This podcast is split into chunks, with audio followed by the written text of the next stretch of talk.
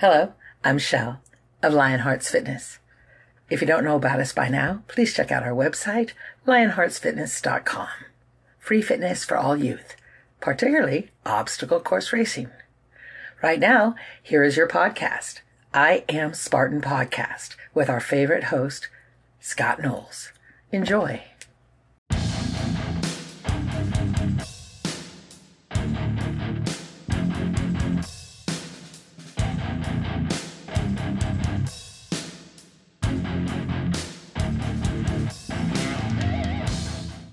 I am Scott the Fane Knowles, and you're listening to another episode of I'm a Spartan OCR podcast. Have you checked out the show's sponsor yet? Do me a huge favor and go and check out monkeygrip.com. They make these cool rope attachments that go around your pull up bar, and they also go around dumbbells too. So you can max out your pull ups and then slip them off of the pull up bar and put them on the dumbbells and do farmer's carries to max out your grip even further. They also make a monkey fist type attachment that goes around the pull up bar and the dumbbells the same way. They also have some liquid chalk, and who doesn't need a little extra liquid chalk in their life? But go and check them out at monkeygrip.com and follow them on Monkey Grip on Instagram too. Thanks. Got an awesome interview with Jason Barnes, who is a race director for Spartan Race, has been working on and off since 2015. And if you have ran a lot of Spartan races, I assure you, you have ran one of Jason's races, and I guarantee it was a good race. Uh, before that, I want to thank everybody that came up and said, you know, that they enjoy listening to the podcast that I met this past weekend in Nashville. Nashville's always a great race. It's always just such a fun venue to go to. It's it it, it always turns out to be a competitive race and it's fast, it's technical, there's just a lot of neat stuff about that venue and we just have fun every year we go and i plan on going back next year um, i'll do a little race recap of how my races went in nashville after the interview if you're interested in hearing that but anyway, here's the interview with Jason Barnes. Jason Barnes, how are you doing today, brother? Man, I'm doing good, man. Just uh, recovering from uh, weekend in Nashville. I know, and you told me that you weren't going there to work this event. You were just going to hang out, but you were clearly working the event. yeah, that's a um, for me. That's a tough thing to do. You know, uh, is to be at any event uh, even Tyler, who was the race director there, he was like, "You don't even need a radio. Don't take a radio. Don't do anything." But if I'm there, you know, if something needs to happen or if I'm able to do something to help out, I'm I'm going to jump in and do it either way. I still had a blast. I didn't do much work, but uh, you know, worked at the finish line a little bit, swept course both days. So both things are enjoyed. Uh, I enjoy doing so. It wasn't work for me. Well, when you show up to a race, I mean, I'm sure more races than others, they're always shorthanded on volunteers and they always need to help. So it's probably hard not to jump in and help, you know, especially because these guys that you work with, they're more like a family than, you know, like coworkers, I imagine too. Yeah, for sure. Um, yeah, fa- family is an understatement. It's a, um, it's, it's a pretty, pretty tight relationship we've got with the, uh, with the build guys and all of the staff that shows up for the weekends uh, for the actual race weekends. And yeah, um, I, I, I couldn't see myself being there and not working if they needed help with something. Right. Well, to everybody listening, Jason Barnes is a race director that works for Spartan Race. But tell us a little bit of your background and how you become to get this position. Yeah, um, I guess I'm a little bit unique in the from the aspect of I actually came to Spartan Race with zero production or event experience at all, right? Um, came to Spartan in 2015, um, kind of by luck, just kind of happened across it. Um, I spent 22 and a half, almost 23 years in retail, retail management, corporate retail positions um, and just kind of really got burnt out. Uh, did a few things in between. Um, just couldn't find what I wanted to do. was was good. So I mean, enjoyed a little bit of time not doing anything, right? Not having much responsibility at all. Um, and then um, kind of made the conscious effort and decision to say, hey, if I'm going going back to work, I'm going to find something that I, I, I can have fun doing. Um, that's going to, um, I guess, be be a little more of a challenge. Um, had a friend that had done a bunch of Spartan races and uh, some volunteering and stuff like that, and just thinking about that. So anyway, I, I applied, um, crazy as it is, um, uh, totally not expecting a callback uh, or anything really. Um, actually got one pretty quick uh, from Mike Morris. And if you've been around Spartan long enough, you know, people know who Mike Morris is. Mike Morris was kind of one of the um, original. I mean, he was around at the beginning, right? I mean, right. he was around when the whole product came to fruition uh, in Joe's brain. And um, got a call, was invited up to Boston, went up to Boston, um, went through the process. And uh, one of the things that he told me is they they weren't actually looking for someone with event or production um, management experience. They weren't looking for a race director, so to speak. Um, they were actually looking for what I was coming to the table with, and that was um, 22 plus years of senior level management and leadership and people management. Um, and I had a lot of that. So it actually it was just uh, more of a I guess coincidence and a little bit of luck um, sprinkled in that I happened upon it, and um, it actually fit really well. And um, yeah, made the decision to make the jump, and man, it's been a um, been a hell of a ride ever since. So your first position with them was a race director.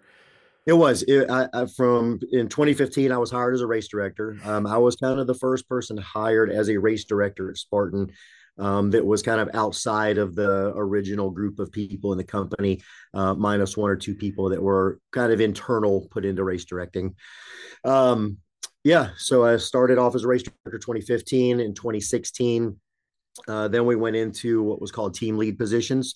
Um, basically, it was the senior race directors. Um, basically, oversaw the four production teams that we had uh, going in the company. And we had a couple additional race directors that kind of filled in the gaps because at that point we were we had grown for even from 2015 into 2016 into 2017 we'd grown enough where um, you just couldn't do it with four race directors or five race directors so we had to have uh, um, you know a, a, healthy back backfill and bench for some race directors to fill in the gaps um, went into a team lead role and then 2018 um, became the director of event management, which basically was the person that was responsible for all of the race directors. Wow. And then shortly, I, I tell everybody, I don't know if it was luck or if it was just odd timing, um, but they they did away with my position, so there was nothing lucky about that, right? I mean, I was very passionate. Everybody, you guys, that people that know me, um, and have have spoke with me or interacted with me at events, uh, they know I'm pretty passionate about it. I, I, really, really love doing what I do. Um, but when they did away with that position, um, it was that was kind of it, right? And so that's that's where I went for 18 months uh, that I was gone.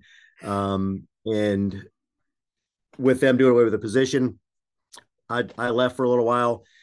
And um, again, no hard feelings. I understand coming from a business background, coming from a corporate background, and understanding how things like that work. Totally understand, right? It's just that is right. part of doing business. Um, and um, was by sheer luck. Um, there were a few people that I kept in touch with while I was gone, right? Um, one of them is a, a guy some people here might know um, by by the name of Garfield uh, Griffith, and uh, he and I stayed in touch pretty regular um, while I was gone, and uh, just happened to be just just on a random phone call one day. We were just chatting it up, and he uh, he asked if I had ever thought would I, would I ever consider coming back, and I was like, well, yeah, I would consider coming back. I, I didn't leave because I chose to leave. I just left because my position was eliminated, and there was nothing else at the time for me to do. Um, also, you know, backing up to that, or when that started, that happened just before the, really the kind of the breakout, the pandemic started. Right. Right. So and I was so, thinking that was the reason why you you left, or because because of that. Nope, nope. I, I left just before the pandemic started, um, and then shortly after, I, it was in February, um, and then shortly after, that's when kind of all that craziness started going on, and so I guess inevitably I would have been gone anyway at some point, right? right? I mean, everybody kind of got uh, put on the back burner for that duration of time.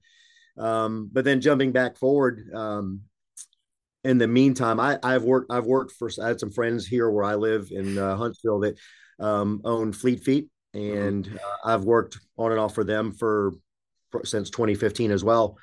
Um, and so they decided they wanted to open a new store here, uh, a second store, and so I went in and and basically opened that new store for them and so it was a great time. I had a great time when I was gone. Um, but then just that that phone call with Garfield that day um, when he asked, never thought anything else would come of it. Um, but he asked if I'd, you know, ever thought about coming back to work. And uh, again, I, I didn't leave on my, you know, because I chose to leave. It just was kind of, you know, the the circumstances at the time, and so I was always willing to do it. Again, I, I again, I love doing what I do. So uh, if I could had the opportunity to get back to doing that, I was going to do that. Um, and then really within a very short period of time, um, like I was back. I mean, right. it, it, happened. It really happened from that phone call. I mean, in less than 10 days, right. Um, it was, it was done. And so, um, yeah, it's kind of where, where we're at up to this point. Well, I know everybody's happy that you're back because you've always been one of the favorite, you know, RDs that are out there for sure. You always put on a great race and your heart's always in it. And all the racers that know you know that that's a fact as well. Uh, d- don't your daughter and your wife work for Spartan too? yeah. So, um, my daughter, Kaylee, she's my youngest daughter. Um, she actually she started working for us for a short period of time over the summer, like 2018. Mm-hmm. Uh, did a few races um, stopped, finished college, uh, graduated college, and again, as you know, a lot of kids do, was just kind of at a point where she was like, "Hey, I want to th- take a little bit of a break before I either one further my college, you know, education and and go for a uh, you know a master's or something along those lines."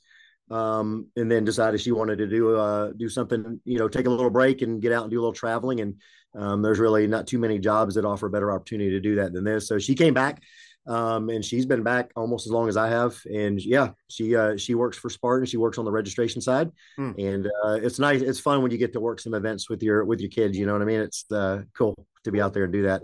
My wife, on the same note, she she's a full time teacher. She she has a teaching job. She's been teaching for a long time, and um, she she does it part time, like right. during the summers when they're out of school, not not working.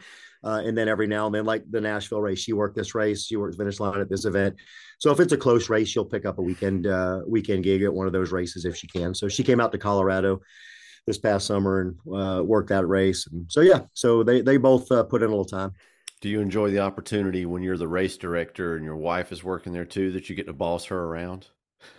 man you got to take any chance you can right i mean right. any opportunity you get um yeah no it's uh, it's one of those things like i, I jokingly tell and, and, anybody that's worked with my wife at spartan would tell you this um so she she worked we left um came up she was up there for the weekend she worked friday or saturday sunday or part of the day friday saturday sunday and then she had to teach monday morning right she had to be mm. back for school monday morning so we left uh late later Sunday night than I would have liked to to drive back home.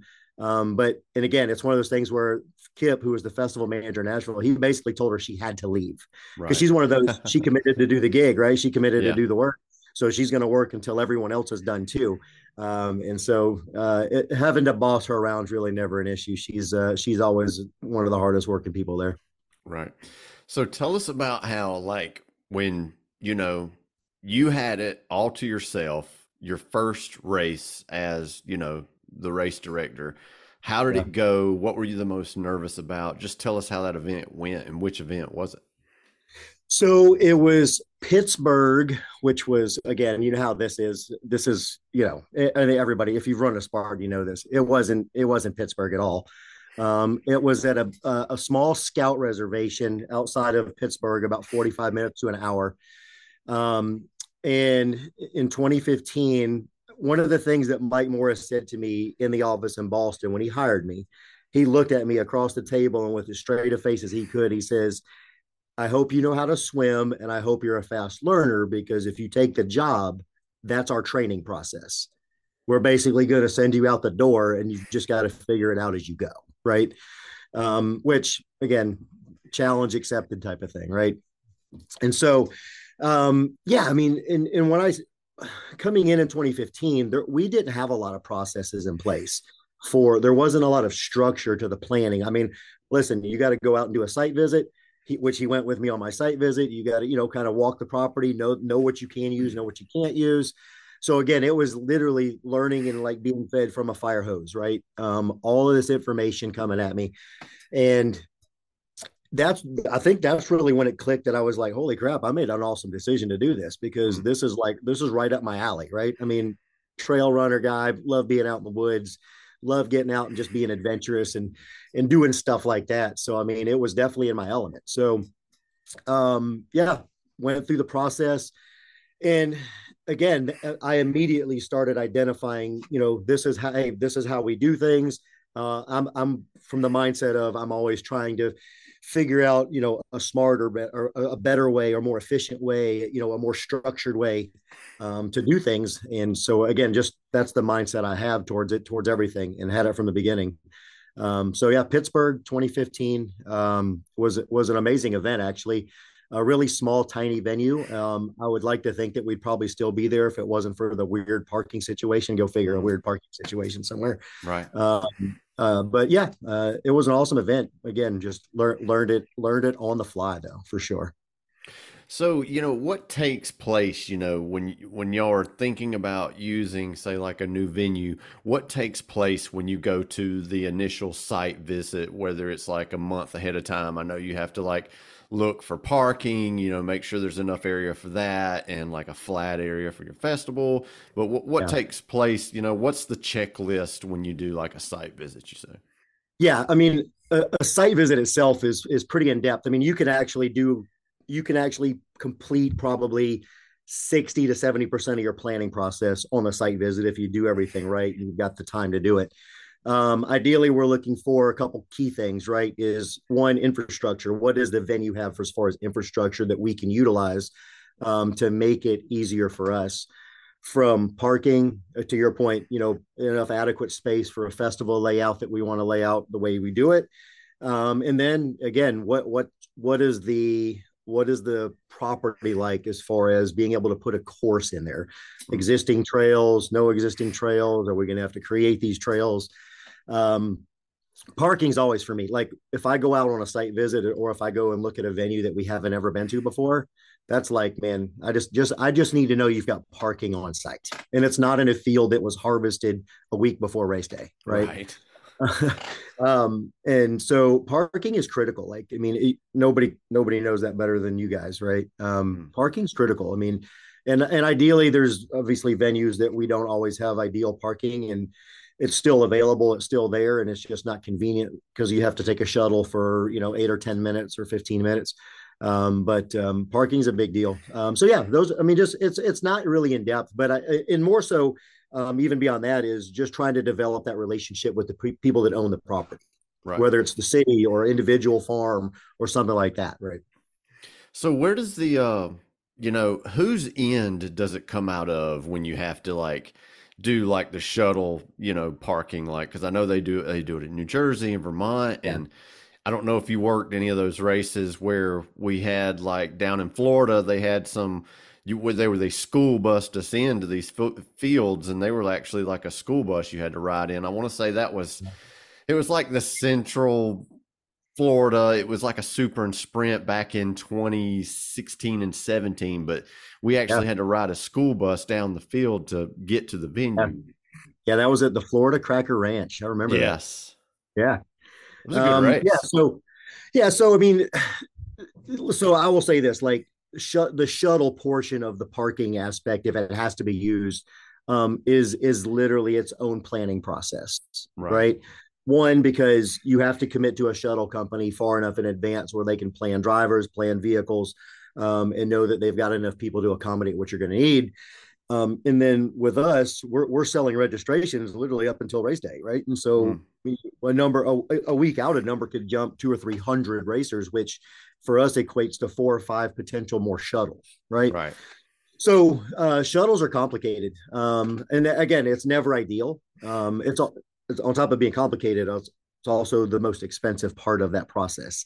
Um, to get enough shuttle drivers and enough shuttles to do something um, and to make it efficient and work right, uh, it it takes a, a, ridiculous amount of money to do that. Yeah, I can imagine that make that can make or break venues as well. Absolutely. I'm sure.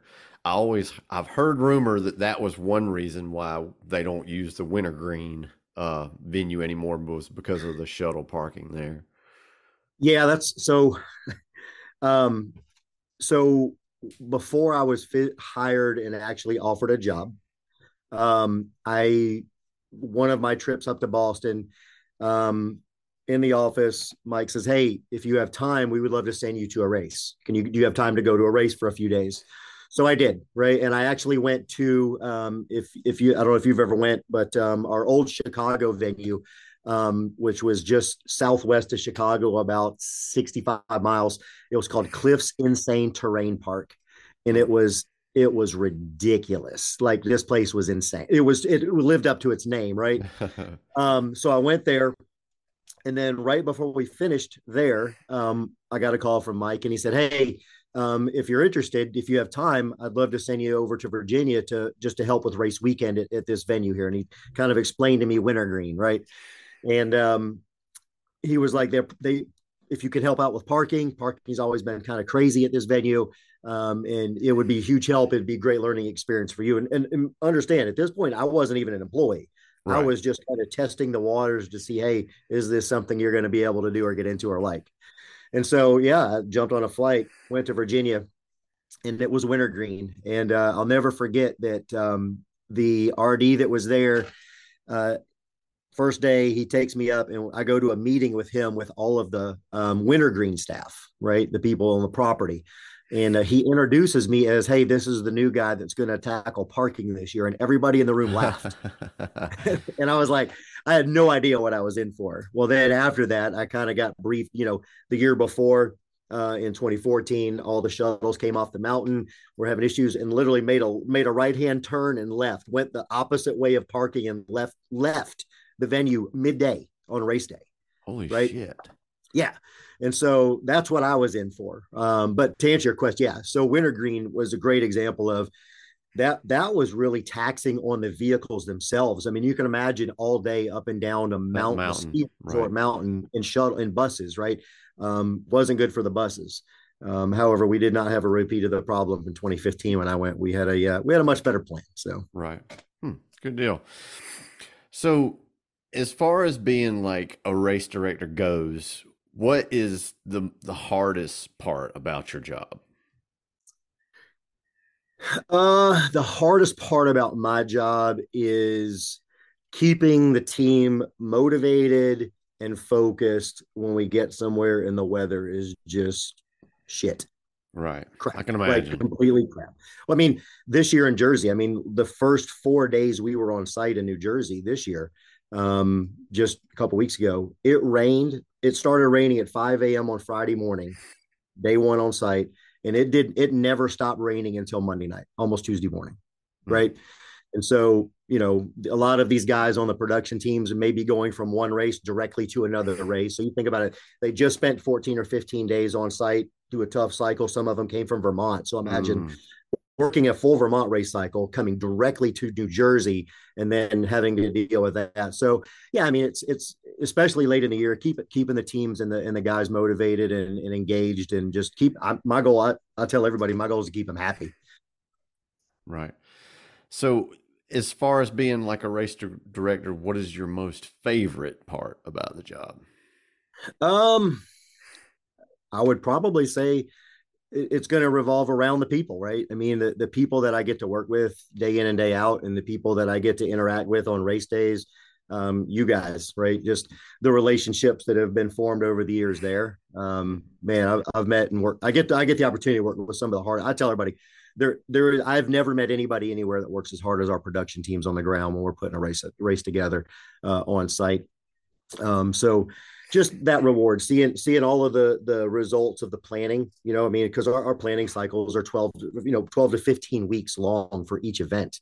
Right. Um, and so seeing seeing the results of that planning cycle come together and and knowing you get on on the ground with with these guys and you get to work with them side by side and, and make these things happen. Um, and then again getting that feedback from you guys on race weekends when it's all said and done you were talking about the weather being bad there in New Jersey. I vol- I used to volunteer a lot more before they started doing the season pass deal, you know. Yeah. And in 2015, it was a I don't it may have been a one and done venue, but it was in Union City, Georgia, at a ATV park called Durhamtown. Durham Town. And it rained that whole week leading up to the race yeah. And I went and volunteered one day there on build and it rained on us the whole day there. And yeah. just moving around the venue, you know, and it's already an ATV course. So it was yeah. already chewed up and red clay. Oh, yeah. And I was thinking to myself, this race is going to be nuts with all For this sure. rain they're getting. It to to this day, I would say that race was more muddier than Carolina 2019, and that's the one everybody says was just really muddy. This race was insane how muddy it was. I couldn't believe it. You were running; it was like running down a muddy dirt road in South Yep. Georgia the entire race. It was insane. Yeah, so it, it's funny you bring up Durhamtown. We I just had a conversation with a staff member this weekend in Nashville. It going, it was our construction manager, and it was again we talked about Durhamtown and what a, um, absolute craziness that was. Um, but yeah, I think that one, and then um, Glen Rose, Dallas, um, the old Mhm. Dallas venue in Right. 20, 2015, um, because I did that was like my second or third race that I'd ever done. And I did that um, one too. And I think it was yeah 2015. It, it rained so much that Mhm. week- right that that Thursday night and Friday night right before race weekend, we had we had to cut like three miles of the course off, and uh, I stood at as crazy as it sounds, and people don't believe me unless you were there and understand. Um, I literally stood at seven foot walls and watched like half of the elite field, and this was back in the day when the elite field was Hunter McIntyre, Brakken, um, you know, Isaiah Vidal, all those guys, right? And so I literally stood there and watched every one of these elite guys get to the wall, and they couldn't even jump over the wall because the mud was so bad. They were stuck to the floor, stuck to the ground. So yeah, the the mud is the mud, man. It just it makes our lives miserable. So it, it's funny, you know, you talk about that race. Me and Michael, we had this bright idea and we got this awesome deal, you know, and it was 2015. We we flew to Dallas, got a rental car, and got back on the plane after the race and flew back all in one day.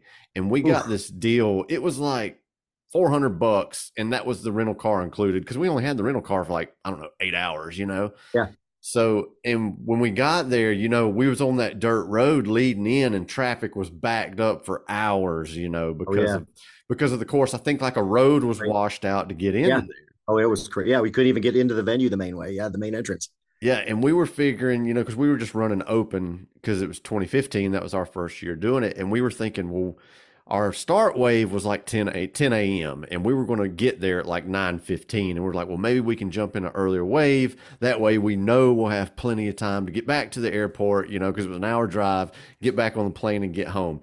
And then we're sitting in this dirt road for like I don't Yeah. know two hours, and I'm sitting there thinking, well the latest we could start this race would be probably like 12 you know 30 and Yep. still be able to finish it you know get back in the car drive back to the airport and so we ended up getting in there and starting the race at like 12 15 you know and it was Yep. it actually worked to our favor that i think that was like a 10 or 11 mile beast because y'all had to cut a couple of miles off of it Yeah, we did. Yeah, we were able to get back to the airport and make our flight that's amazing. yeah, because that yeah nothing that day went as planned for anybody. I can assure you. Yeah, that was that was a fun race too. I It remember because that the dunk wall was like out in the middle of this pond, and that was back when they were still making them out of wood. Oh And yeah, s- and so we were swimming out there to it, and Michael he he just swam right up underneath the water and just hit the column in the center with his head because he didn't he wasn't even thinking there was a column in the center because you couldn't see it, Yeah. you know. yeah, yeah. I do. I remember that. That was good. So that was uh Norm. Norm was the course manager for that race. Yep. Um, yeah, that was good. Yeah, Yeah, that was a good race. I enjoyed that race too. that was That- that's that's still one of my all time favorite venues. Um, just everything about that venue was almost perfect. Yeah, it was a it was a very fun venue. Like I said, we had a good time out there, even though we had to hurry up and get back. You know. Yeah. Um. So I know that you went, like you already said, you did the New Jersey Ultra this year, and a lot of people loved it, and they were talking about how they enjoyed the new path that you ran out there. And I know you went out like a month ahead of time and kind of, you Yep. know, researched how to make a different path for the Ultra this year to kind of change it up. Tell us a little bit about, you know, why you did that and, you know, what thoughts were going through your mind when you were mapping out, say, a new route. Yeah. So it's ironically enough, this venue, so we've been at New Jersey, we've been at Vernon forever. Um, I mean, I want to say 10 years, maybe 11 years now. We've been there for a long time. Um, and I think every year that we've been there, it's been twice a year, right? So again, Right. that's it's I mean, you, it's just getting to the point where just look. So one of the things I'll back up for a second. One of the things that we do as we plan um, each event, whether it's someplace we've been before or not, we, we want to look at it. If we've been there before, obviously we, we do look at and take into consideration the feedback from the results of surveys that are done the previous year. Right. Mm-hmm. And so there, there's a couple things I'll say about New Jersey to help people better understand this is one is it, it's a really good venue for a beast and an ultra because there's a lot of challenging terrain and there's a lot of opportunity to, to get different places there. And while I say that, I, I personally don't think that it's a very good venue for a sprint and a super so much more so the sprint because now that we're at these much more closely um, dialed in distances. Right. Um, so what what you get in Jersey for a sprint, that's all you're ever going to get. There, there's really no other option there um, because you can't get far enough in another direction and back and preserve that 5k distance within our thresholds of you know plus or minus x number of you know distant feet over that right so going into it, um, one of the things that they've asked us to do is, and this I know this is going to come as a surprise to some folks because it's something that's the, it's something we don't talk about a lot. One of the things that they want us to do because their infrastructure, mountain biking, and all of the other activities that they offer in the summer, and the spring, and the fall, leading up to the ski season, is growing like a lot of these ski mountains do. They've all figured that out. Is they want us to create a permanent course there, mm. right? They want a permanent route. The route doesn't change. And so the only thing that would ever change if we do that, obviously, is the obstacle locations or, right. or the obstacle placement of what's there. And and again, we're, we're very limited on that. I mean, you, you can stand there right. and look and see that there's not a bunch of places to build an obstacle because you need flat ground for a lot of it. Right. And so that was the intent of my site visit uh, about a month out going in was really to kind of go in and meet with our point of contacts and the mountain guys and really kind of identify um, some areas that we can go. And while while my goal was not to come out with a permanent course, my goal was to come out with at least another option versus what Ben used at the Ultra in the Beast last year there, um, so that we know that worked. Right, we know right. what Ben did last year there for the Ultra and the Beast. We know that worked, and that stayed within their guide, their parameters of where we can or can't go. Um, and so my goal was to go in and figure out maybe just just something a little different. And it's not really different if you've ran there years ago. Um, uh, the first time I did New Jersey was 2016. I did it both, both both distances in 2016. And so the first time I did an ultra there, we used Norm and myself. We used that spur that I took down um, out on the back side of the lakes, where you went down on the one side of the lakes, went down the mountain, and came back up and around the back of the lakes. And so that's always been one of my favorite parts of that property right the lakes are beautiful i mean yeah. it's just you know there's there's already pre-existing trails out there and so um unfortunately we hadn't used them in quite a few years so it made a lot of work on woody and and his team to to get out there and clear those trails up a little bit um, but going into it, my goal was just to give us another option so that we weren't stuck down to just, hey, this is going to be the course now and forever. Whereas we know we can use what Ben did, we know we can use what I did this year. So now we have some options to kind of tinker around and play with a little bit going forward. Because again, I, I think we're going to be in New Jersey still for years to come. I hope so because it, it's like you say that that's a great venue. It's it's challenging. I, probably the biggest bummer there is you do have to use the shuttle parking there too for yeah. a little bit. Um, it's great that they do have enough parking to where at least the ultras can get there early and park on site. That's great for the ultras yes. for sure. Agree. Um, one thing uh, about that venue that I always tell everyone is a lot of people say, "Well, I'm going to sign up and do my first ultra, and I'm going to Killington." I always say that's a bad idea. You need to do you need to do New Jersey first because New yeah. Jersey is like Killington light. You know, it's exactly not, what it is. Yeah, yeah, it's you know, it's a just a great stepping stone for Killington because Killington's going to punch you in the balls, and if in New Jersey is just a great way to figure out you know killington's going to be like this but just a little bit worse you know so yep. that's why i yeah, always tell people that's just and especially it's east coast that's a cheap ultra to go and travel to yep. it's there's a lot of affordable hotels within an hour to stay from there. So, and I mean, to me, it's probably one of the cheaper ultras you can fly to for sure. Agree. Yeah, so I agree. always tell people do that one before you do Killington, and if you just have to go to Killington, do the Beast first before you do the Ultra. But yeah, that's kind of and and I hear different advice about that too. Some people say if you go to Killington and do the Beast, you're not going to do the Ultra because the Beast is going to be so hard. You're not going to want to do it twice. Which I kind of would agree with that too.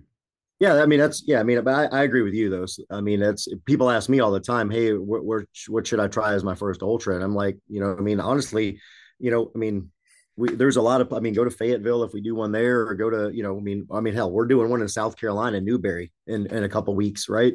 Right. Um, for somebody who's never done an ultra before, we we may set that we may set the fastest known time for a Spartan ultra in history, uh, in New in North Carolina or in South Carolina when we get there in a couple weeks. Um, but yeah, if you want the challenge, yeah, I mean, I think you're spot on. I mean, I think New Jersey is an ideal starting point for an ultra that's challenging, right? right. That's really going to push you. Um, again, to like you said, without kicking in the balls and then keep kicking in the balls a couple more times. Right. So you led into it. So I wanted to ask you about Newberry. I, I heard you were going to be the race director there, and just we had the super and sprint there last year for the first time, and looking at the you know the plots of land that are there there's not yeah. a lot of land to work with so i'm curious have have you already done kind of like you know your pre-check for the race or are you doing that soon? Yeah um maps are done. Um so yeah i mean just so again it's the, the as the planning process goes maps are usually done um from our perspective probably five six weeks out right? We've got a we've got a pretty um pretty solid process in place. I mean, we go do site visit, we come back, we design a rough draft of the course, try to design a rough draft of what we want the festival to look like. Internally, we go through a review process, make any changes we need, go through a second review process, and then boom, we're done, right? So then we can move on and start because a, a lot of things can't be done, whether it's permitting or you know things internally that we need from the venues. We have to have all that done in order to proceed beyond. So um, yeah, the, the course is done. Um, and listen, I mean, there there's nowhere I can go there to gain any elevation. It's, there's just not. I mean, it's just not there, right? And so it's minimal. Um, well, it's but, still more than Fayetteville, so we it's going to be close. Yeah, it's yeah. going to be it's going to be close. Um, but like I said, it's going to be fast, right? I mean, if you want a good fast ultra, this is going to be it. I mean, this is going to allow people to really get out there and get after it. Um, and just honestly had to be pretty creative to get the distance. So. so and and that was what I was curious about because I know like part of that's public land because they have like a, a trail there. Yeah, there's a, a county park yeah. right there on the backside. And then like the others like is and it's conjoining to like a property owner's land too, and they're. I guess they've uh, I guess there's agreements for us to do it there to bring the the revenue to the town, correct, or something like that. Yeah, so the, the main farm is the Johnson farm, right? Um, and the uh, Gordon and Blackwell Johnson, um, they're amazing people. Uh, again, so the the relationship we have here at this venue and like what we have with Perry and Nashville at Neal Farm, um, they're they're ideal, right? This is right. what in the events industry, these are the relationships you really kind of dream to have um, because they want you to be there. They're willing to do and help you with almost anything that you need to make the event a success. Um, and so that that part of it's ideal. But going into it with just the Johnson's farm and the park, there definitely wasn't enough property to do a beast and an ultra. So the Johnsons went to their neighbor. Um, mm. So if you're just looking at the at a map, uh, it would be their neighbor to the east right. um, and uh, talk to them, and we're, they were able to help us secure their property um, over there to uh, to utilize the extra distance that we needed to uh, to be able to make this work. So yeah, well, that's awesome because I remember when you know a lot of us on Discord when we didn't know what was coming when we saw a new venue. All of us were going and we were actually looking at like deed records for the the land there and and that's when I saw, well, you know, you've got a trail here that's public, and then you have, you know, the Johnson Farm where, where you said this was going to be, and I was looking at it, and I was like, well, there's a bunch of land here, but it's on the neighboring land, yeah. and I was thinking, when they said they were going to put an ultra here, I was thinking, I bet they're going to talk those people into letting us use that land to get that extra di- distance. But it was yeah. a great it was a great super and sprint, you know, because you were yeah. in the woods on that trail, and it's a great trail there. And we got to run. I mean, there was some some decent hills on that power line road that yep. were that were exciting to run as well. Yeah, we're going to utilize that space again. So we're we're utilizing everything this time. So That's that you know, Newberry, the town of Newberry is is really kind of amazing in itself. It is. Um, man, it's a beautiful old town and everybody there wants you to be there. Right. They all want us there, so uh, um, it, it's really kind of ideal. So I, I, hope I hope what we've got works, and it, I hope it, it does what it needs to do. Because again, I just think there's a lot of opportunity at the property. So, yeah, I mean, I like it because it's just another an, it's another way. I mean, even though I've we've done the venue as a super and a sprint, I welcome it as a new ultra venue. You know, always doing a new ultra venue is always exciting. So, and yeah. it's like you said, the town was very welcoming. I remember because there was like when they posted this venue, we immediately started looking for Airbnbs, and there was like two or three in the town tops. Not much, yeah. And yeah. we've got this um it was a Airbnb and it was like an old like historical district like two story house like 12 foot ceilings and it just looked like an antique museum and they the the host was great and we literally were like a block away from downtown and we yeah. walked downtown and every single window downtown they had a Spartan logo you know printed out on the window just welcoming welcoming yep. us to the town and you know they were offering discounts on whatever they were selling or in the restaurants. It was great and it felt great and you could feel it in the town. And that was just another really awesome thing about that race. And I know yeah. one th- thing is that had to be one of the deepest uh, dunk walls we ever had. You could swim in was the it? dunk wall. Yeah. Did you really? Nice. It was awesome. Like Good. you could barely touch the ground in that dunk wall. That was awesome. All right, I'll make make a note. We got to do a little one more scoop of dirt out of there just to be a little bit deeper. it was fun. I know I know several people of including myself, we saw how deep it was and we just dove in it, dove under the wall. yeah, that's perfect. That's good. But uh yeah, man, I, I know everybody's looking forward to that venue as an ultra.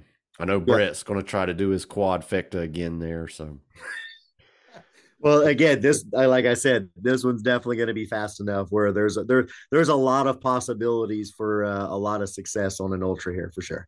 Yeah, and I think you know I think Brett's more prepared this time that he was in Fayetteville. You know, he just did yep. uh, 100k here a few weeks ago, so I think he's I think he's ready for it this this way for sure. Good. So, um, Good. I wanted to ask you about um you know like you're from alabama and you did the alabama race that we we had there. You know yeah. what it was like what happened to that venue? Why did we lose that venue? I know a lot of people like the alabama venue. I loved it. Yeah i loved saraland when we went down there. I mean again so again that's another great example of like the whole community which was surprising because it was mobile right? And so right. the amount of support and the, the just the overwhelming like welcome that we got as a company from everybody down there. Um, but here, so to answer your question, I think what happened was um, the bulk of the property that we did have access to um, after the second year was sold um, for the the to uh, housing developers. Mm. And so, mean, they, I mean, if you go down there now, I mean, there's probably 1,500 homes um, oh, wow. in, that, in, in, that area down there now, all built within the last six years, five or six years, right? So, um, yeah, so it was just a matter of the money from the housing development housing market was much bigger than the money from us, so um, just couldn't get it back in there. That's a bummer, man. That was that was a really cool venue, you know. Yeah, it was. Yeah, we enjoyed it. I, I went I went down a couple years and ran it. So I mean, I, I again loved it. Had a blast. It was definitely cool, and it was convenient because um, my wife's family, my brother-in-law and his wife, and they're oh, they live in Pensacola, right? And so they they came over, and yeah, it was fun, convenient. Yeah. You know that would be cool. You know, we where they did the world's toughest Mudder. I mean, I know they kind of had to sprint at the last minute to get that venue, but that would have been yeah. a great that would be a great Spartan venue too. Yeah, and so I think, and yeah, so now that obviously it's one entity, right? Obviously, still being kind of uh, managed and and run separate, but again, one entity. Right. Um, I think there's definitely an opportunity. You know, I mean, obviously, I know they're you know from a tough mudder side, looking at the venues that we currently use that they don't, and vice versa. Um, and so, yeah, I think we'll we'll hopefully be able to see some you know intermingling of these venues uh, across the across the table, so to speak. Because you know they they you know they use Perry's you know Neil Farms in Nashville. I mean, they just use the other side of the property um, where his mom lives. Yeah, Dan was telling me that when we did the um, ultra call last week, and saying that on the other side, you know, they've got probably enough room to do a beast there too. Yeah. So last year when I RD'd the Nashville event, event there, um, I went up and I went to the other property to see because there was talk. Hey, maybe do we do we want to move? And even Perry was like, "Hey, do you, you, you would you be interested in going to the other side?" Right. And so we drove over to that side, and it's definitely more ideal for the way the mudder side works, right? Mm. From a dig standpoint, um, because that's the one thing people don't understand is where we're at now, where we put dunk wall and rolling mud this year mm-hmm. and last year. That's the only place on the property you can put it. That's the only place that we've been able to dig where you can dig enough um, right. to get it in without hitting just like just solid bedrock. And so the other property is not that, which ideal is ideal for Mudder because they have so many digs, right? And right. so it works. Um, I, I didn't think personally, I didn't think it was right for what we want, just from a festival layout and from the parking, mm-hmm. just due to the volume and the quantity of people we bring in for parking versus what they bring right. into that for parking. So uh, we're definitely on the better side for us that Nashville venue that we use, it's amazing. You know, you go to it thinking, oh, it's just another cow farm. It's going to be flat, you know, nothing interesting about it, like another Charlotte, you know what I mean? Yeah. But that yeah. venue is amazing with, you know, you say all that bedrock that's in there, you yep. know, it's, it's neat and unique, you know, and you go through that riverbed that's, you know, always drained, you know, and yeah, that's absolutely. just it's a fun little run through there. And you yes. know, and the beginning of the race this year and last year too, where you run through the woods and like the first yeah. three quarters of the mile of the race is very technical running. And, very technical. And it's it's it's very fun, you know, and for everybody that ran the sprint that didn't run the super, you, you missed out on a great run through a you know a Agree. creek that has no water in it. I mean, it was. And, and two, for what it's worth, um, I, obviously it's just a matter of uh, this is beyond what I have control over or do. Um, there, there's room to do a beast on this side too. On the side we're on, we could get right. a beast in there, right? I mean, there's there's a little couple little sections that we just we have room to play around with and could could adjust and you know make things work. So uh, I definitely think we could get a beast in if we needed to. You know, and that would be cool too because it would bring you know another beast or trifecta weekend to like the mid, more Midwest, you know, or mid, yeah. middle, southeast, yeah, somewhere central, central, yeah, central, yeah. southeast, central, yeah. southeast, yeah. But yeah, that's always a cool venue, and it, it, always turns out to be just a great race. I don't know what it is about the venue, but it's just always fun. It, it's fast, but it's exciting, and I, I love that venue. I'm I've been I've enjoyed it. I guess it's been there three years now four years. Third year, yeah. We just did our third year. So. Yeah, I've been there. Yeah, and again, another great example though, where we have a venue owner, right, who is just like he's bought in, Perry's in it, right? He's whatever, like whatever you guys want to do, you can do. If you need me to help, let me know, I'll help, right? But they're just super supportive. Um, even you know that even as far over into you know the town of Lebanon, they're super supportive of everything, right? Um, I remember last year I had to go. For, I had to go on Friday before race weekend and meet with the alcohol board right, to get the final permit signed. This is Friday afternoon, right? Um, and so, not sure what to expect. I all I knew was I had to bring a check, right? Um, and so I walk in and I walk into this meeting, and there's literally five people sitting around a table. The youngest one had to be 70, wow. right? And I was in there, and the whole business portion of that meeting took literally less than a minute. Oh.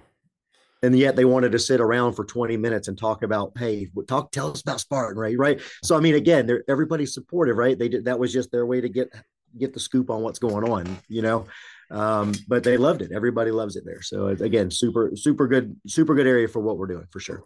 I bet that makes it you know a delight when you have a venue that works with you as opposed so to say easier. a venue that puts a lot of restrictions and a lot of rules on you where you can go you can't do this you can't do that that probably makes your job a lot tougher and a lot harder i imagine Oh, so much easier. Um, especially somebody like Perry um, in Nashville, uh, the Porters in Charlotte, um, Bruce at McCormick Farms in Fayetteville, right? I mean, they have all they have all the connections already, right? And so it's like if you need something, just say it. Like it's there, like Bruce in McCormick Farms in Fayetteville. Let me there. There's nothing that we cannot ask him for that he cannot produce. Nothing. That's, that's awesome, right? And so, and and he's got all the connections. I mean, that, that farm has been there 200 years, right? And so, um, there's you know they they just they know everybody, and so everybody's yeah. It just yeah. They're, they're, those places are hard to beat for sure. That's cool. I, I know if I was a property owner, it w- it would be exciting to me to have an event like this take place on your property and just sit there and just watch it unfold. You know, I think that yeah. would just be exciting on its own. Yeah, I can't count the times I've been at Porter Farms and watched the whole family sit up on the on the porch of the house right above festival and just all day sit out there and watch these runners run by all day. right. So yeah. Yeah. So man, I'm out of questions pretty much, but I got some I got some people that wanted me to ask you some questions. So oh, just scratch Michael's questions off. His don't count. So I, I, won't ask one that he told me to ask you, but he he he wanted me to ask you. He wanted he wanted me to ask you about the Barkley Fall Classic that you went to. Man, so, yeah.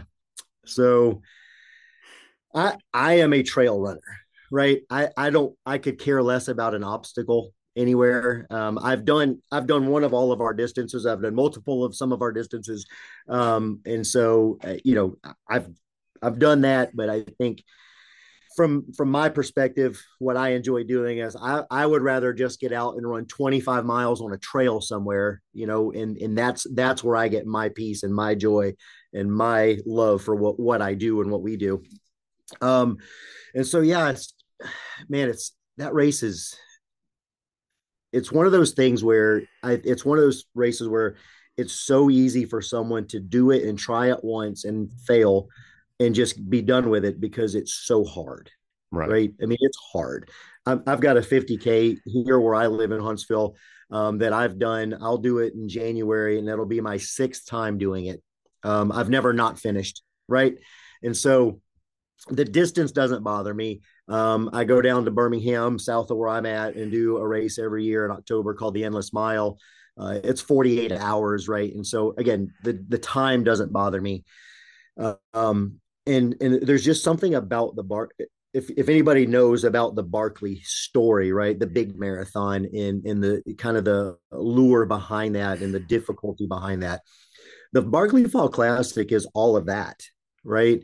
Just a shorter version of it and so I got into it by luck last year, the first time I tried it, um, not thinking I would get in because again, it's one of those they open registration and immediately you're there's a wait list immediately, right? right. There's a lot, and, and the the people guaranteed in are previous winners, previous finishers, uh, and then it kind of goes from there back. Um, but I got in immediately, which I was surprised, and so went up and fortunately, going into my first attempt at it, um, my my running coach at the time, his name is Rob Youngren. He's from he lives here in Huntsville.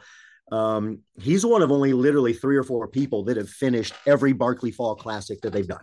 Right. Right.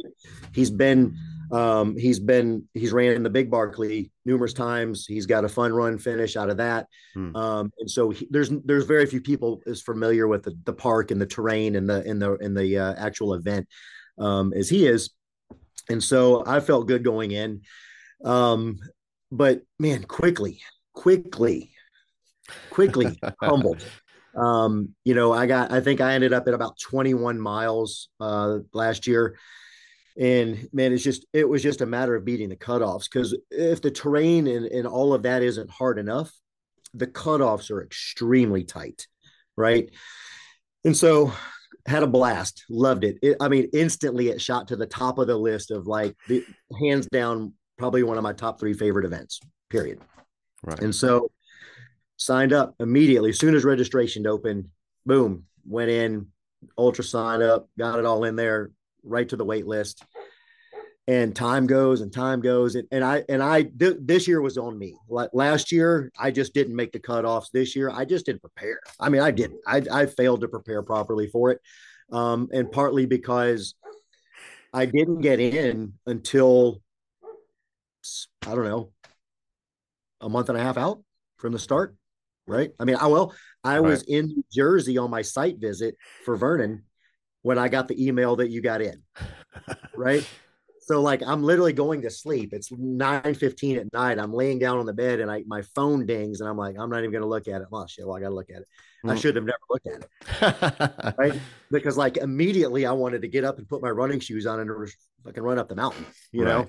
know? Um, and so I I made the just the this the strategic mistake of I failed to prepare, right? And so the only thing that set me up for was failure at the event. Um, I got, I think I about 18 miles in, um, and was not actually in danger of missing the cutoff at the next point that I was coming to. I actually had probably 45 minutes um, to to go before the next cutoff. The problem was, is it was literally the biggest climb mm. in the course, right? right? And so I I just mentally didn't have it in me to make that climb in that period of time um, I would I wouldn't have made the climb in that amount of time. I mean, that's that that climb's probably an hour at best for me. Um, so anyway, yeah, it's a crazy event, man. Um, I and here's the crazy part. I'm I'm it's Barkley Fall Classic two, Jason zero, right on the scorecard. Right. Um, but I'm I'm literally ready to go again. Like I'm and I'm taking a completely different approach to it this year.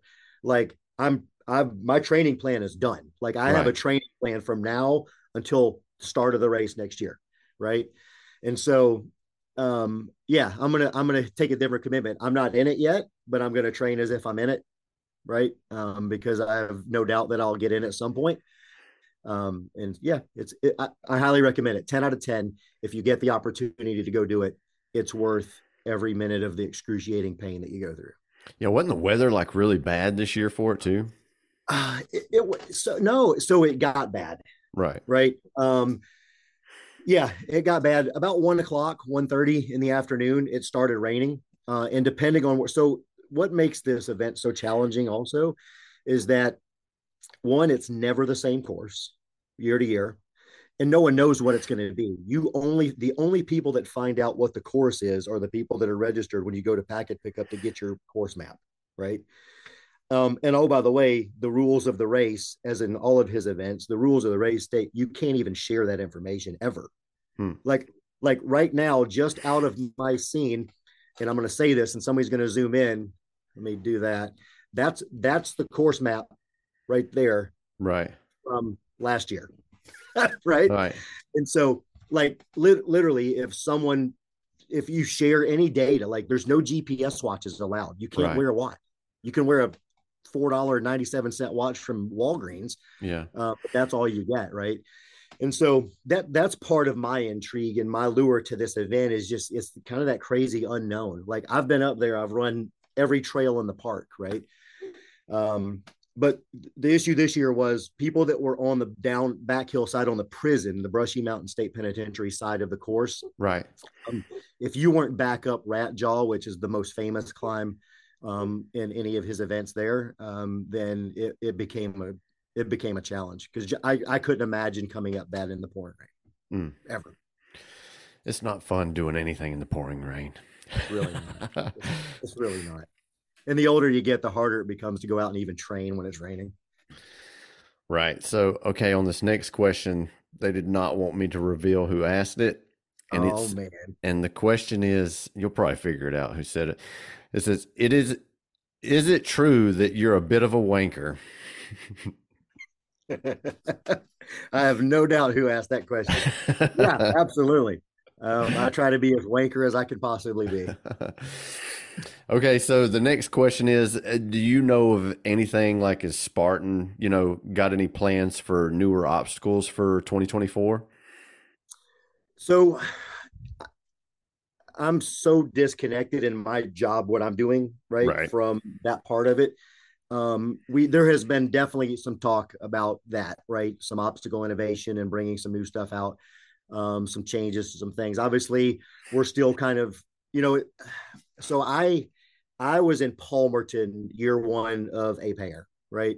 Right. Uh, we went in, we we we did the obstacle innovation live on site for for Ape Hanger, um, for Bender, right? Which people know as Bender now. Um, we did that the same year. Anyway, so the box was one of them. So we did all three of those in that in that race cycle. Um, and point being is obviously we're just now figuring out and trying to sort out the right build setup to introduce Ape Hanger across the board, right? We so we can go into any venue and do it, whether it's just on a beast or on a beast ultra or on a super beast ultra. Right.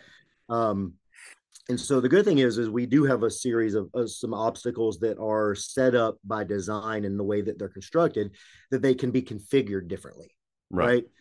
And so, uh, yeah, I would say I hope that that's the case, um, but I'm not in that side of it, and so I don't. I, I usually find out about a week before you guys would.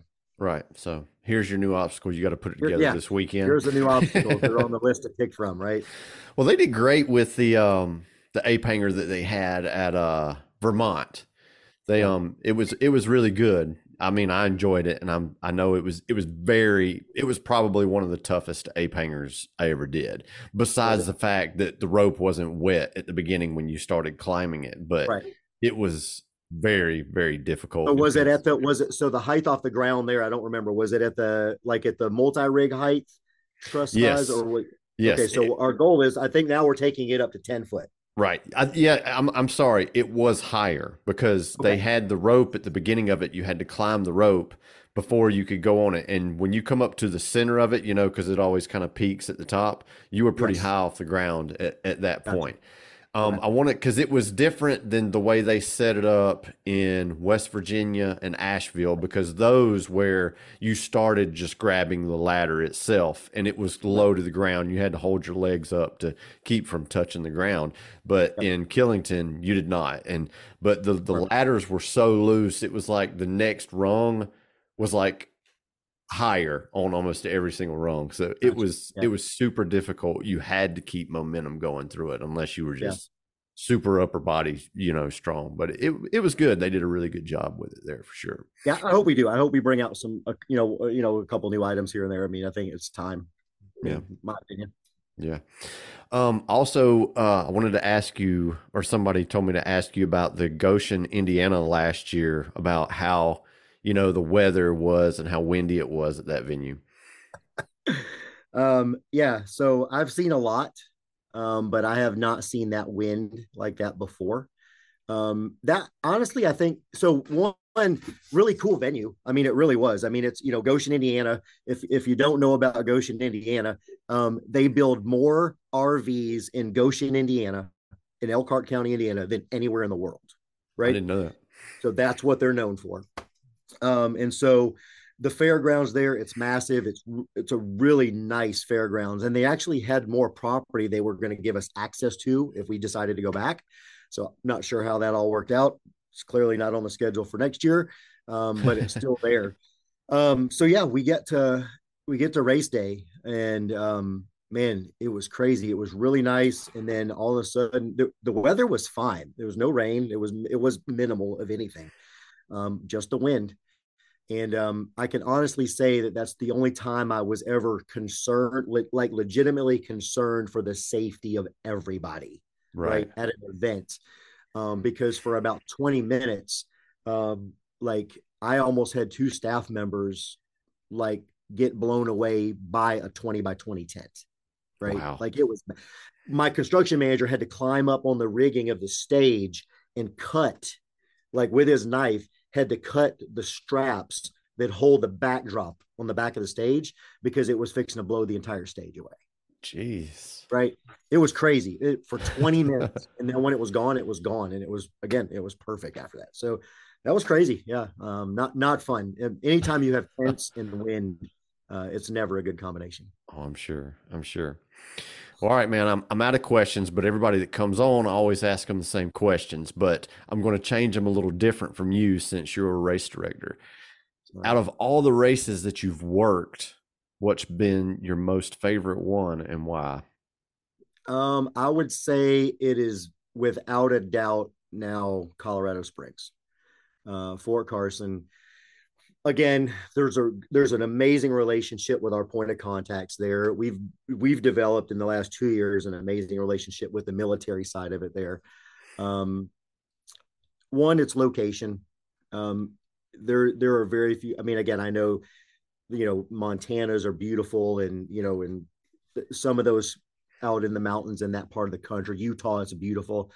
Um, but just just it being in that relationship to Colorado Springs and Cheyenne Mountain, which is where NORAD is, right, literally right over the end of the venue, um, and where we're at on the property, it's just a good event, man. It's solid, and so I did it for the first time last year. The venue required me to be back. They required me to be the RD, or last year I did it the year before. Um, it was them that required me to come back as the RD this past year, this year, um, and so I've got it again next year and I from day one I've petitioned. I've said we have to have a beast and we have to have an ultra. Last year we added the beast. This year we're adding the ultra. Oh, um, nice. Because we've got the space to do it, and it's great. It, it's hard. Like it's a hard venue because if you've not been there, everything is built into on the tops of either side or down in this big bowl, and it's mm. a tank range, right? Um, and just getting in and out of there on both sides is crazy. It's hard, right? And so but it's just a beautiful property. I mean, the, the whole property and just that area, Colorado Springs, and and and it's just beautiful. It's majestic out there. So it's going to be a good ultra to do next year. It is definitely going to be a good ultra to do in 2024. Right on. Okay, so now I want the reverse of that question. What's been your most difficult race to put on, or the race you hated the most, and why?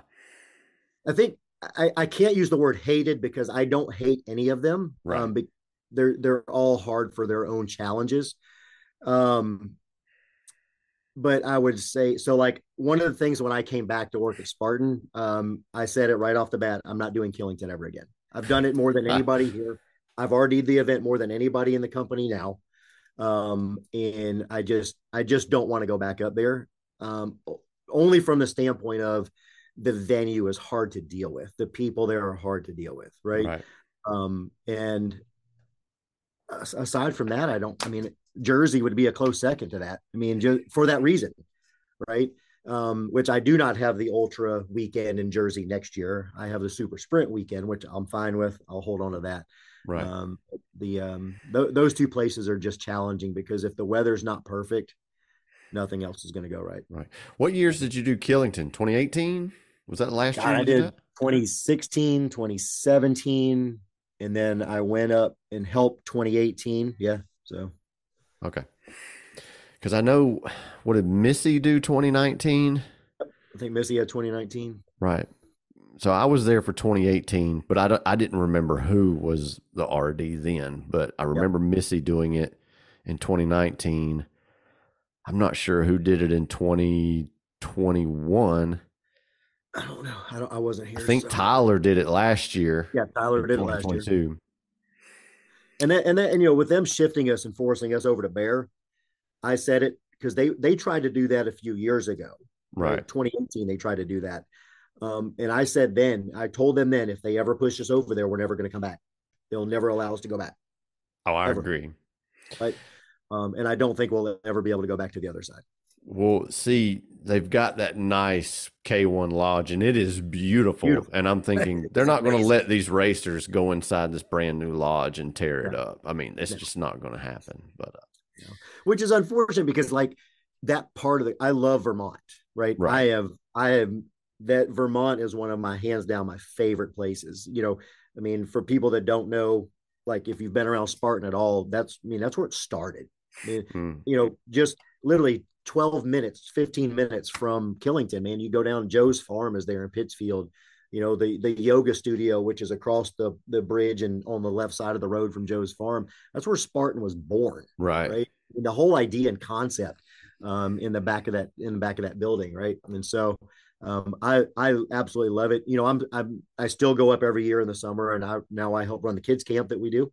Mm-hmm. Um, up to the death race and Sparta Mount Sparta challenge and all that stuff, which is an amazing event. If any, if you know anybody that's got kids, they have to come to that kids camp. It is like no other. Didn't you help do the death race in 2019? I mean, I managed the death race for a few years. Right. Hmm. Yep. Did you like doing that or? And yeah, because so like all of the crazy shit that I want to do as a race director for a race, I can't. You so that was the death race. that was the outlet, right? That's the outlet for that, right? Right. It's like like there it's yeah, it's that that is an event like no other. Um, Right. Yeah, you, you can never be surprised or should never be surprised by anything that comes out of that event. so you plan on doing that again anytime soon? Um, so you know, so like um now that I've gotten involved with the kids camp, Mhm. right? Um that my that's really kind of shifted that focus to that because man, like so we did it last year was the first time I was involved um and ended up planning most of the camp itself. Um and then this year I went back um Ruth who runs is a lot of our in, the info tent for Yeah. us, Ruth Rothman. Um Mhm. she's the one in charge of that for Joe. And so um, we've kind of put together a really solid team for that and and to be able to go up and have this that type of interaction with kids knowing that that's where the future of what we're doing is um, and what we see the, the transformation these kids make in a week right with us Right. up there you want to talk about making kids do hard shit like i have kids crying an hour in like i i have them crying in the field an hour in right You but by the time we get to Thursday and Fri- by the time we hit by the time we get to Thursday and Friday, these kids are completely different people. Like I'm sure. I mean, I mean, completely different people, stronger physically, stronger mentally. Um, it's it's amazing. And I had two of them come and run in Jersey. Mhm. The older of the two, the sister, um, she got to run her first super in the adult age group awesome. podium, podium, and her little brother ran the competitive two mile podium in that. Right. So now we're seeing our kids that we're doing in the camp coming out to do these events. Um, and they're absolutely they're they're being transformed into rock stars, man. Like what we need our kids to be going forward, not what we're seeing our kids, some of these kids as. Right. So Right. it's a great event. So I I would much rather stay involved on this side of it. Like, and Mhm. usually it overlaps by a day or two. So like I'll jump in, and help Andy out or whatever, and I'll get my two cents in somewhere on a death race or somewhere. I'll make him do something stupid before I leave. So Right. That's awesome. Um, man, be- before I let you go, I want to ask you one thing. If you could, if you could tell every racer that comes to a race, you know, what would you tell them to make your job and your staff's job easier or, you know, something that you feel like we all need to know, you know, to respect you and your staff, you know, for the race? Yeah. I would say this probably one of the biggest things that I deal with from Saturday morning of race weekend until Monday afternoon after race weekend is for unfortunately Spartan racers are probably some of the dirtiest fucking people I've met ever Mm. in the in the in the sports world. Like the amount of trash that we have to pick up it's crazy, man. It's it's it's it's it's like bo- it's it bothers me. It's Right. that bad. Like I see it too. It it, you know what I mean? bothers me. Um, and and so I will also say though that I what I have noticed, and yeah, I think about it way too much because I'm the one that impacts the most um, with the staff. Um, races, Asheville, Fayetteville, Nashville, down in this part of the country, not bad, Hmm. really good. I love I love my people down here, right? Um, there's a different mindset of that. Um, but when you get up, like I, I mean, like, I mean, I'll use Jersey because that's the most recent example, right? Hmm. Just the amount of trash we picked up on course in New Jersey was out of control. Like Right. it was like bags of trash, like Hmm. bags. You know what I mean? And so I would say, I'll I'll make it nicer when I say uh, the way I say it this way is respect the property that we go to right? It's it's not our property it's not your property it's someone else's that's been willing to donate this this this piece of nature and, and land to us to use um, and just be respectful of the property right, Right. and put, take take take it out if you bring it in right? Take with you what you brought in so that would be the biggest thing that would make jobs easier on site for sure Yeah, I, you know, and I used to think, you know, that we were bad too, you know, especially like walking around festival area, you know, you'd see the plastic where people's headbands are just going everywhere, you know, and I pick up stuff that looks like trash and throw it away myself all the time. But I remember like the first time I ever went to like a big deal like road race, I went and ran the Gate River uh 10 uh no, what is it? Is it a 15k? I think it's a 15k in Jacksonville. Yeah. And once and you know once the it's a very cool race, you know, like every mile there's a live band playing on the side of the road. It's awesome. At It's the awesome. end at the end of the race, you go over the Gate River Bridge, which is this huge bridge, you know, and it's like the only elevation in this flat race. But it's I think they have like twenty or thirty thousand people running every year, you know. And then you go, they've got like this fenced in area where it's like kind of like a festival area. And man, I couldn't believe how just nasty and trash. It was like a Spartan festival area tenfold worse. Yeah. I, I couldn't believe it. And Yeah. it, it, it was it was insane. So I, It's, I- it's disheartening, right? I mean, because like it, it is. I look right. at it from a trail runner community standpoint, which is the complete opposite.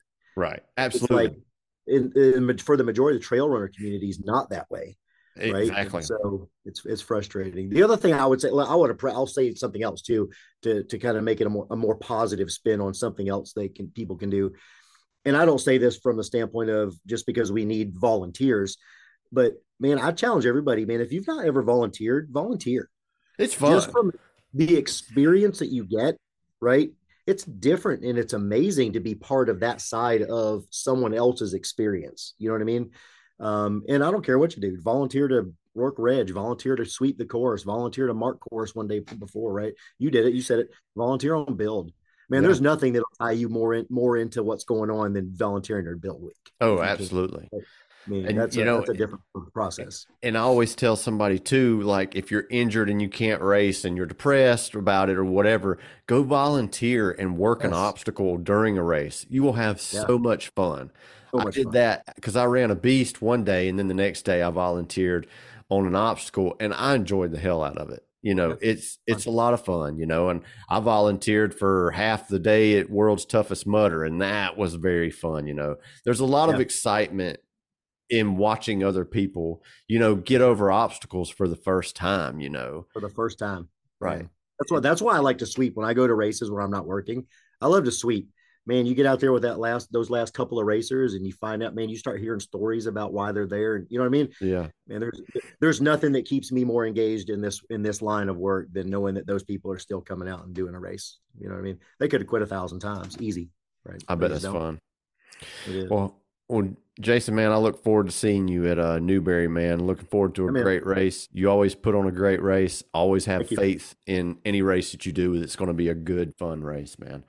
yeah, man. Um, that's all I got, man. Do you want to tell people like if you want them to reach out to you on Instagram or Facebook or anything like that? Yeah, I mean, I, you know, I, I try to be as active as possible on social media. So, I mean, you know, Jay Barnes on Facebook, hit me up on the same on Instagram. I mean, I'm yeah, Jay Barnesy on Instagram. So, man, if you ever have questions, don't hesitate, ask. Right, I'll do my best to to answer. And I try, like I said, I try to be as interactive as possible on all of those as I can.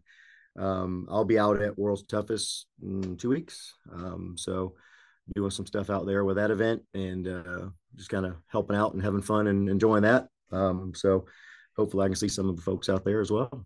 I, I know Jennifer said she was going to that event to help with timing too. So yeah, and then I've got I've got a couple of uh, TM events on my schedule next year too. So oh, which ones are you doing? Uh, not finalized yet. So it's still I just know that there's that we're, most of us all are going to have a couple on our schedule. So we'll see how it all pans out. So as soon as as soon as as soon as our schedule gets finalized, that's one thing I like doing is like put my schedule out so people know, right? Just uh, other people that you know, again, if people have questions about the event, right, or that venue or something, then again, it's a it's an early resource. So yeah, Right on. Hey, Jason, man, I appreciate you taking the time, man. And uh, we'll see you in a few weeks. absolutely, man, appreciate you uh, having me on. All right. Take it easy. See ya. Bye. Hope you enjoyed the interview. I want to thank Jason again for taking time to talk to us. Uh, like I said, uh, I want to thank everybody in Nashville that came up to me and said they enjoy listening to the podcast. It, it it means a lot to hear from y'all out there, and never hesitate to come and talk to me. I don't care if I'm talking to somebody. Just come up there and say hey, tap me on the shoulder. Just come and say hey. I love hearing from you guys, and uh, it it it makes me want to keep doing this. You know, I, I do this for myself and to to meet people and make new friends. And I can't count how many friends I've made through Spartan Race and through doing this podcast. but yeah, so my weekend, eh, my weekend was great. I, I I finally had a couple of good races that that came together. I you know I felt fast. Um, you know I've I've here lately I've I've placed fourth place in age group. I don't know, probably four or five times this year, I think, or you know, or you know, like sixth or seventh or eighth. So it was it was good to finally be able to catch a break on this race, and I definitely caught a break on on Saturday during um, the Super. So in Nashville, they started off this year the same as they did last year. The first mile of the race, you run into the woods, and it's like I was telling Jason, you wouldn't think this would be a venue where there would be like technical running and like rocks and stuff, but there's actually a pretty good bit of it. This course was very technical. Even when you were on the flat field running, there was like holes and divots from the cows on the farm. But yeah, in the first mile, you're running through these rocks that are in the woods and jumping over trees, and it's just a really gnarly, fun section to run through. You know, it I definitely was I'm still a little nervous with my ankle because it's still not great. And I actually rolled it a little bit, not too bad, you know. And I was thinking, oh, that was close. But after the race, I was like, well, damn, it's starting to get kind of sore. So I think I rolled it a little bit more than I thought. I, I taped it up really good, but I guess it, I guess it's still just a little bit of roll to it. But I mean, it's sore. It's it's feeling a little bit better now. But anyway, so the the spear throw was like at the first within the first mile of this race, and my buddy Ben, who's very fast runner, and I I can't keep up with him. Uh, he failed he failed his spear, and they had a really long penalty loop for the spear throw. I'll, I'll give him that because I ran it on Sunday. Uh, it was probably at least I'm, I'm guessing maybe 100 to 150 meters, and um, so I knew that I was right beside Ben when he failed the spear, and Jeremy and Joel, they were already in front of me and gone. I knew I wasn't going to catch them. And so I was like, okay, I'm in third place. I've just got to hold this. And I knew I was just going to have to stay on the gas as much as I could. And, you know, I, I was feeling pretty good, you know, running. And I actually was thinking, you know, am I going to be able to keep holding this pace I'm running at? Or like at mile three or four, am I just going to die, you know? So I said, you know what? I'm just going to roll with it. If I fade, I fade, you know? Had great obstacle uh, transitions. I don't, I got tripped up maybe a couple of seconds at the rig. And this is something I want to tell everyone that they need to start paying attention to when they come to the rig. So, as we all know, the rig has pretty much been the same where you have three rings, a bar, and then three more rings. Well, I jumped up on a stool and was looking at the row I was on, and I was about to start it. And I'm glad I didn't because the third ring, the one closest to the pipe, I guess somebody swung off of it really hard, and the ring was wrapped around the strap of the pipe. So if I would have started it and not been able to reach the pipe, I'd have been in, I'd have been in trouble. And and that may have been one of those situations where you could have told the volunteers that hey that ring was wrapped around a pipe, but you never want to you never want to leave it up to that kind of judgment anyway. So I saw it was like that, so I went to the next row over. Like I said, I probably didn't you know lose a lot of seconds there but everything else i was i was great on you know I, I, don't feel like the only thing i could have done better in that race was run faster, and I felt like I was running as fast as as as as fast as I pretty much could. So um, I managed to uh, keep Ben Ben off off my tails, and um, I pulled off third place in my age group on on Saturday, and it, it's pretty fun. You know, the, they had the the bucket carry and the sandbag carry were pretty much back to back with maybe like a um, little more than a maybe almost a half a mile in between the two of them, and and the sandbag was on that hill that it usually is there, you know. So, you know, I was trying to kind of I conserved myself a little bit coming into the bucket carry because I knew I wanted to have energy going into the bucket, so I slowed down a little bit there. You know, when I come through all the final obstacles great. I did pick a I picked a shitty Z wall, which I mean, it just the blocks, the way the blocks were oriented, you know, they're all all a little different, and it, it took me a little more time than it usually does on the Z wall because I just wanted to be careful at that point too as well. But you know, I I really it, it was as close to a perfect super race as I could have got, you know. So I was super happy with it. I think I ended up being fourth overall of all the age groups. It was it was it was a great race for me. I was just happy to have a great race, you know, come together like that. You know, I've been after my ankle roll, you know, and having to take it a little easy here and there, you know, and having to hold back. It was good to finally get just a good race where it just felt like everything worked according to plan.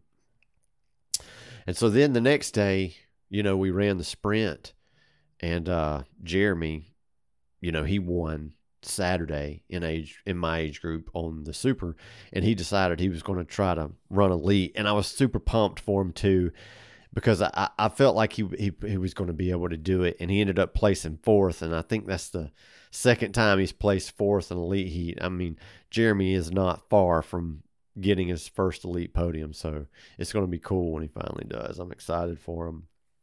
So it was pretty much. I knew Joel was there, and, and, and Ben decided he, he he wasn't going to run Saturday. So Joel Joel's super fast, and uh, he always dust me. And I was trying to at least keep him in my sight during the sprint. And we came through that wooded section, and I mean there might have been like some jump walls and stuff. You had to go over the hay bales, and it was pretty cool what they did with the hay bales here too. Because normally when you have a race and they have hay bales, you jump over one row of hay bales and then you just get back to going. Well, there was four rows of hay bales at this race and you know even though it's still kind of an easy obstacle it was fun just having four in a row it made it more challenging it definitely got your heart rate jacked up so anyway i'm i'm, I'm right there in the mix you know and i think there was like five of us and we go over the a frame and I do my normal little tumble down it, and I actually passed a couple of people on the A frame. And I come up to the spear, and it's just me and Joel. And Joel had already finished his by the time I got there, and he stuck his perfectly. I pick up my spear and throw it, and don't you know, it, it goes a little too low. I'm still, I haven't been, I haven't been practicing my spear, and I probably should be but you know it's still a little harder with these new targets. I'm sure everybody's probably a little frustrated with it this year but hey we don't have to bur- do burpees. So anyway i go and run my penalty loop and thinking you know i'm probably off the podium at this point for age group. So i come out of it when because it's pretty much you did the a frame you go up to the spear and the penalty loop goes all the way down past the a frame and you turn around and go back so you still pretty much see everything that's going on and i saw that there was like maybe five or maybe maybe five people would pass, six maybe.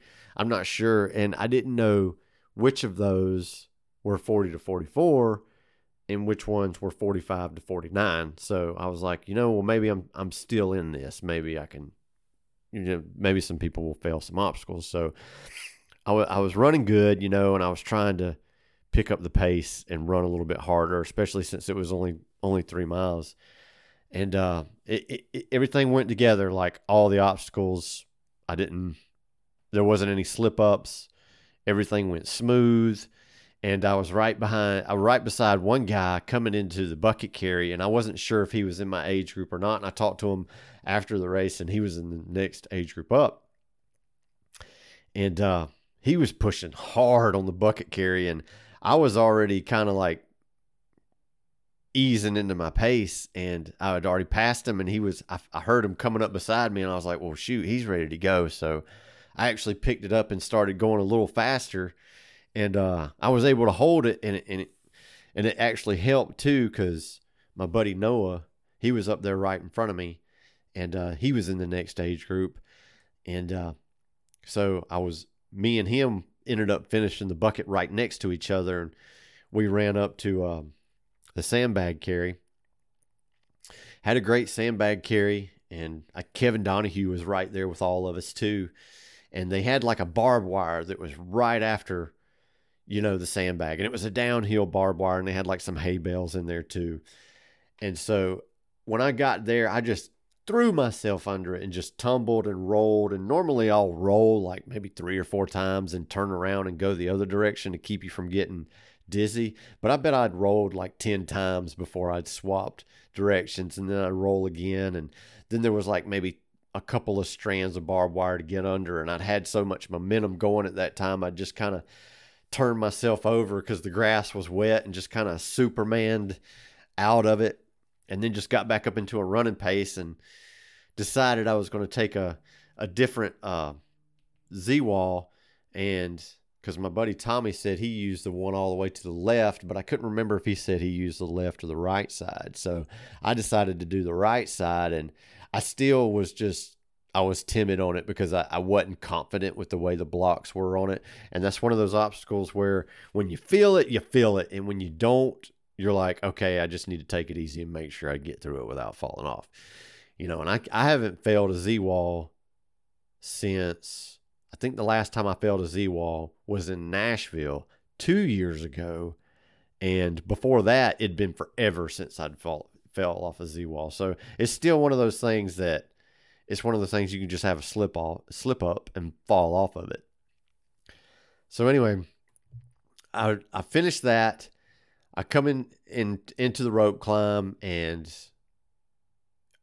I'm not the best at the rope climb. I S wrap just to make sure I get on there. And the first time I tried to wrap it, I didn't get a great lock, so I didn't really get very high. And so then I managed to get up it. And then after that, you know, breeze through the monkey bars and hauled ass through all the rolling mud. And come to find out, I was I'd made second place in in age group on on Sunday, so I was super pumped. You know, it was great because I honestly I got lucky and got second place at Palm Beach in the sprint there because I'd failed my spear there too, and I didn't even think I was in the mix when I come across the finish line. But it's it's you, no matter what happens in in a Spartan race, you know, don't just say, "Well, that's it." You know, you you need to run every race like you're in contention you don't want to leave any seconds out there. It's like I always say, you know, go out there, do your best, and have fun. You know, but don't let it get in your head like if you fail an obstacle, don't just back off and said, well, you know, this is just another race where I didn't do good. No, just stay in it. Even if you stay in it, you still don't know what the end result might happen. You don't know if somebody in front of you might fail an obstacle you know, stay in it. Stay engaged all the time. You know, don't just say, well, that's it. I'm just going to breeze it in. E- even if it's one of those things where you're not in contention for the podium, if you're pushing it and giving it your all, you're still practicing that race pace. You know what I mean? So just still give it y'all because you never know what might happen when you come across the finish line. But yeah, it was it was a good weekend. I it's it's been a long time since um, you know I was able to place in my age group. You know, I, I was starting to think that you know I just didn't have it this year to do it again. You know, there's so many good guys in the 40 to 44 range, and uh, they're just they're they're just faster than me, and it was good to it was good to have a, a, a, good race weekend. You know, I I love this venue. It's so much fun, and it always just seems like there's a great race battle there, and you know it it it, it works out, and I always have fun at this race venue. But anyway, I've been running my mouth a lot. Um, I want to give a huge shout out to my girlfriend. She's been working hard, got her running coach, and she placed third in her age group in the sprint. I'm super proud of her uh, Michael's girlfriend Mary, she placed third in elite on Sunday, on Saturday, and then she placed first in elite on Saturday. So she's crushing it. Michael was there. He didn't get hurt and he finished the race. I think he was top 10 one day. So he's crushing it. As we always like to tell each other, you're crushing it, bro. But anyway, follow us on Facebook and Instagram like I said, guys, thanks for coming up and talk to me at the at the race. I love meeting new people that listen to the podcast. It means a lot. I'll be at Newberry coming up in a month. I'm not making it the world's toughest Mudder this year, but I'll be there in spirit. Y'all go out there and have fun for me. Um, like I said, I'll see you in Newberry in a in about a month. I'm sure to do a few more episodes before then. But anyway, that's all I got, guys. We'll see you at the next race. Peace.